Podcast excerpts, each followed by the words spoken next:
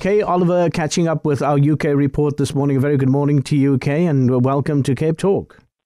And good morning to you, Zane. How are you today? Uh, it's, a, it's a slightly cooler day than yesterday, so I think we, we sort of feeling all right. We're about four or five degrees lower than what we were yesterday. But yesterday was a cracker of a day, and everybody was at the beach uh, in Cape Town. You guys are probably still a little bit cold out in, in the UK. Well, no sympathy here from us because I think we're on a, a, cold weather warning here in England for the next couple of days. So temperatures are going to sink again. It's going to be a cold one. Catch the flight to South Africa is all I can tell you. okay, we, we, we kick off with a man who arrived at Windsor Castle armed with a loaded crossbow and told the protection officer, I'm here to kill the Queen. But this happened on Christmas Day 2021. Absolutely. Can you imagine any more words, anything more chilling than a man breaking into Windsor Castle and saying, I'm here to kill the Queen? This was a 21 year old Jaswant Singh Chahal who has now been given evidence via video link from Broadmoor Top Security Hospital. He was caught by protection officers in the grounds of Windsor Castle. He was armed and extremely dangerous and had made the statement that he was actually going to kill the Queen. It was our late monarch's last Christmas, as it turned out. He was detained detained by these security officers and obviously um, taken away, but it was a real threat. The crossbow was armed, and he had uh, previously, it's transpired, applied to be with the Grenadier, Grenadier Guards. So he simply wanted to get closer to the royal family. He is of Sikh origin, and he's claimed that his actions were in revenge for the 1919 Amritsar massacre, in which the British killed 400 Indian men, women, and children. Now, he has been charged under the Treason Act, which obviously doesn't happen very often here, but the, um, the, uh, it's an ongoing case at the Old Bailey, so we'll find out later what happens. But he is already at Broadmoor High Security Hospital. Mm, a crossbow. You arrived to kill the queen with a crossbow. Um, uh, 21 year old, I think we can actually forgive him for, for, for, his, for his youth, actually. Okay, we, there's a very sad story um, that's grabbing the headlines uh, this week. It's about a 45 year old mother of two who literally vanished. Absolutely. Her name is Nicola Bulley, and she was walking with her pet spaniel by the River Wyre in Lancashire, and it transpired that she was on a conference call to her workforce, and it was 9.10 in the morning. She was on this muted conference call, and suddenly 10 minutes of her life for 10 minutes there was nothing going on and then she has virtually vanished from the planet. She has just disappeared. There are wide scale searches of rivers of fast flowing river Wyre near near the scene of this incident and she has um, a family two two young children her partner has been making pleas on TV the police have said quite unusually that they don't ex- suspect a third party to be involved in this they put out a statement on Friday, two days ago, simply saying that their fear is that she had fallen into the river. She was wearing quite heavy clothing. They feel that she might have thrown a tennis ball for her spaniel dog to retrieve. This never happened. And um, she has fallen into the river, and clearly that's the police's statement on this, but her family is saying it simply is not probable that she could have fallen into the river. It was something she did every day. She went to sit on this countryside bench after dropping her daughters off at school, and they are not happy with the police line that's been taken here. It's a massive search going on, Zane, and one the family is still living in hope that perhaps that she she may have wandered off somewhere. Nobody knows. There are high scale appeals for witnesses to come forward. Another woman who was pushing a pram near the scene, she was being searched for. She's come forward. All these leads are being slowly eradicated. But the bottom line is a missing mother of two young children, missing now for over a week. Prayers are being said.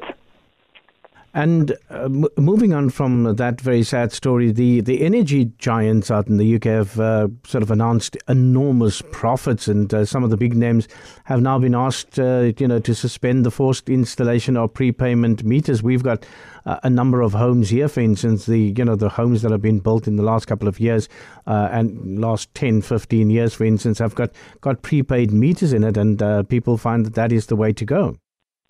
Well, these prepaid meters seem to have been in, installed by debt collectors who've broken into the homes of vulnerable people. We've had one woman, she's an 81 year old, she was in hospital, and this debt collector, they've gone in because um, they've they've installed the meters, which basically, as as you know, you you pay ahead of using the electricity people are very unhappy about the way this has been carried out. They've, they've been getting warrants from magistrates' courts to do this, and Ofgem, who are the regulator of the energy companies here, have said this practice has got to stop. So the practice has been stopped immediately, and we've had a story of one magistrate who was almost, he feels, forced to sign one of these warrants. He's resigned, and the whole practice of, of this kind of forced installation has been halted, and they, they feel feel that it will never ever come back again. It's caused a lot of distress distress to people. Mm.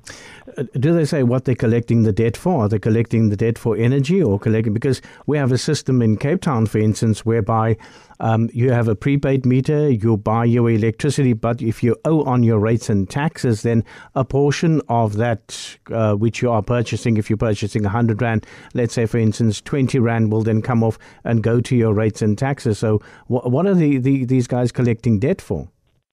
No, they're collecting for the energy companies. It's ah. simply for the gas and electricity supplies. Mm, so pay us or we'll put a meter into your home.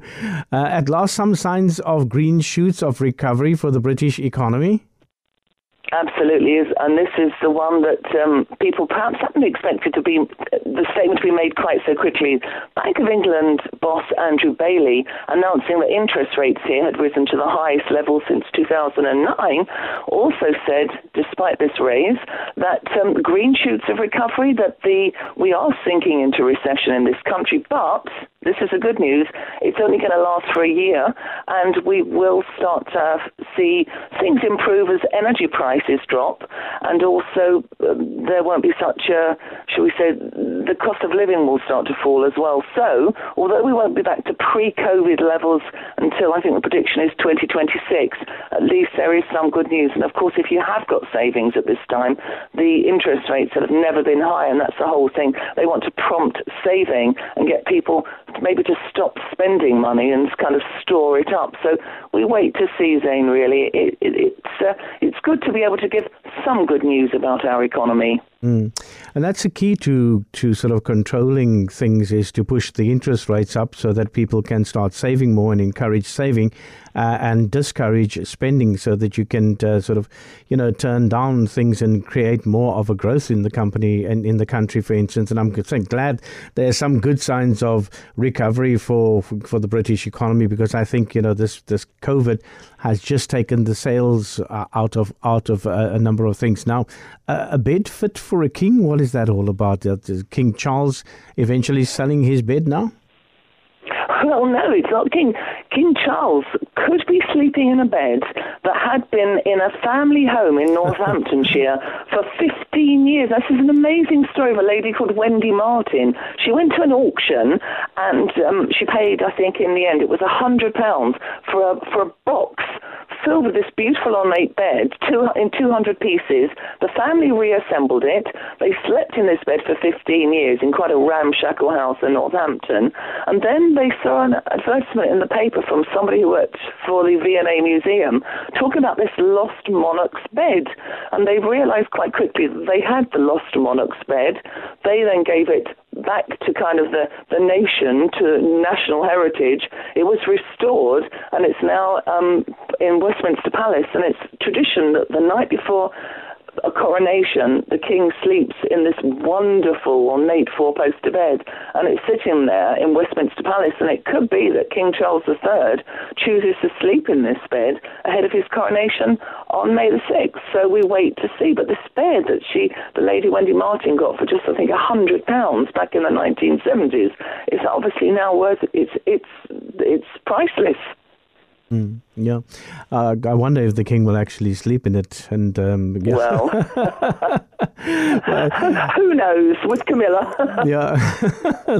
oh, that's that's the one that's controlling the whole story about this bed.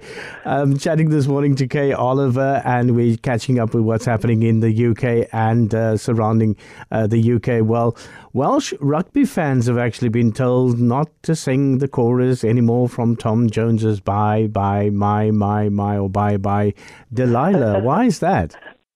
Well, it basically it's come under scrutiny. Tom Jones had a big hit with this song Delilah in 1968, and it's actually about somebody killing killing their lover. And it would appear that um, the Welsh Rugby Union have suddenly said they don't like the lyrics of this.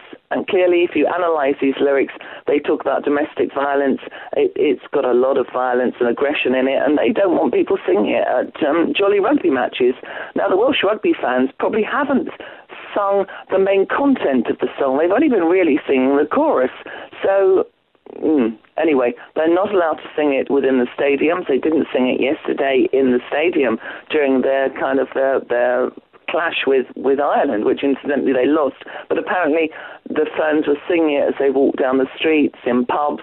It remains to be seen if they can really have the, have the song taken out, and they are the Welsh choir basically. But we will we wait to see what further happens on this one, Zane. Mm. Coming to our last story, Kay, the woman who the spare Prince Harry lost Kay's virginity, who has been named, she is a 41 year old digger driver.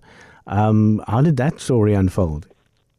Well, this one that's come out, and I think it's a friend on WhatsApp has been talking to this woman, Sasha Walpole, and it transpires when clearly, as you say, it's been a global guessing game. It was one of the main facts to emerge from Spare. Who did he lose his virginity to? This older woman. I think an actress, Elizabeth Hurley here, has had to deny it was her. It turns out that this lady, Sasha Walpole, who's claimed responsibility, um, was a groom at the future King Charles King Charles III's um, uh, stables at Highgrove in Gloucestershire, and it was a 19-year-old Sasha's birthday party that Prince Harry got invited to, and. Um, yeah, the rest is the rest is history, really, Zane. It's definitely uh, definitely perhaps um, answered a few questions that were going on here. She's a mother of two, and uh, she she's two years older than him. She's 41. I think he's 39. So she wasn't that much older, really. Kay, you, you bring us very, very intriguing stories. Kay, thank you so much for your time this morning.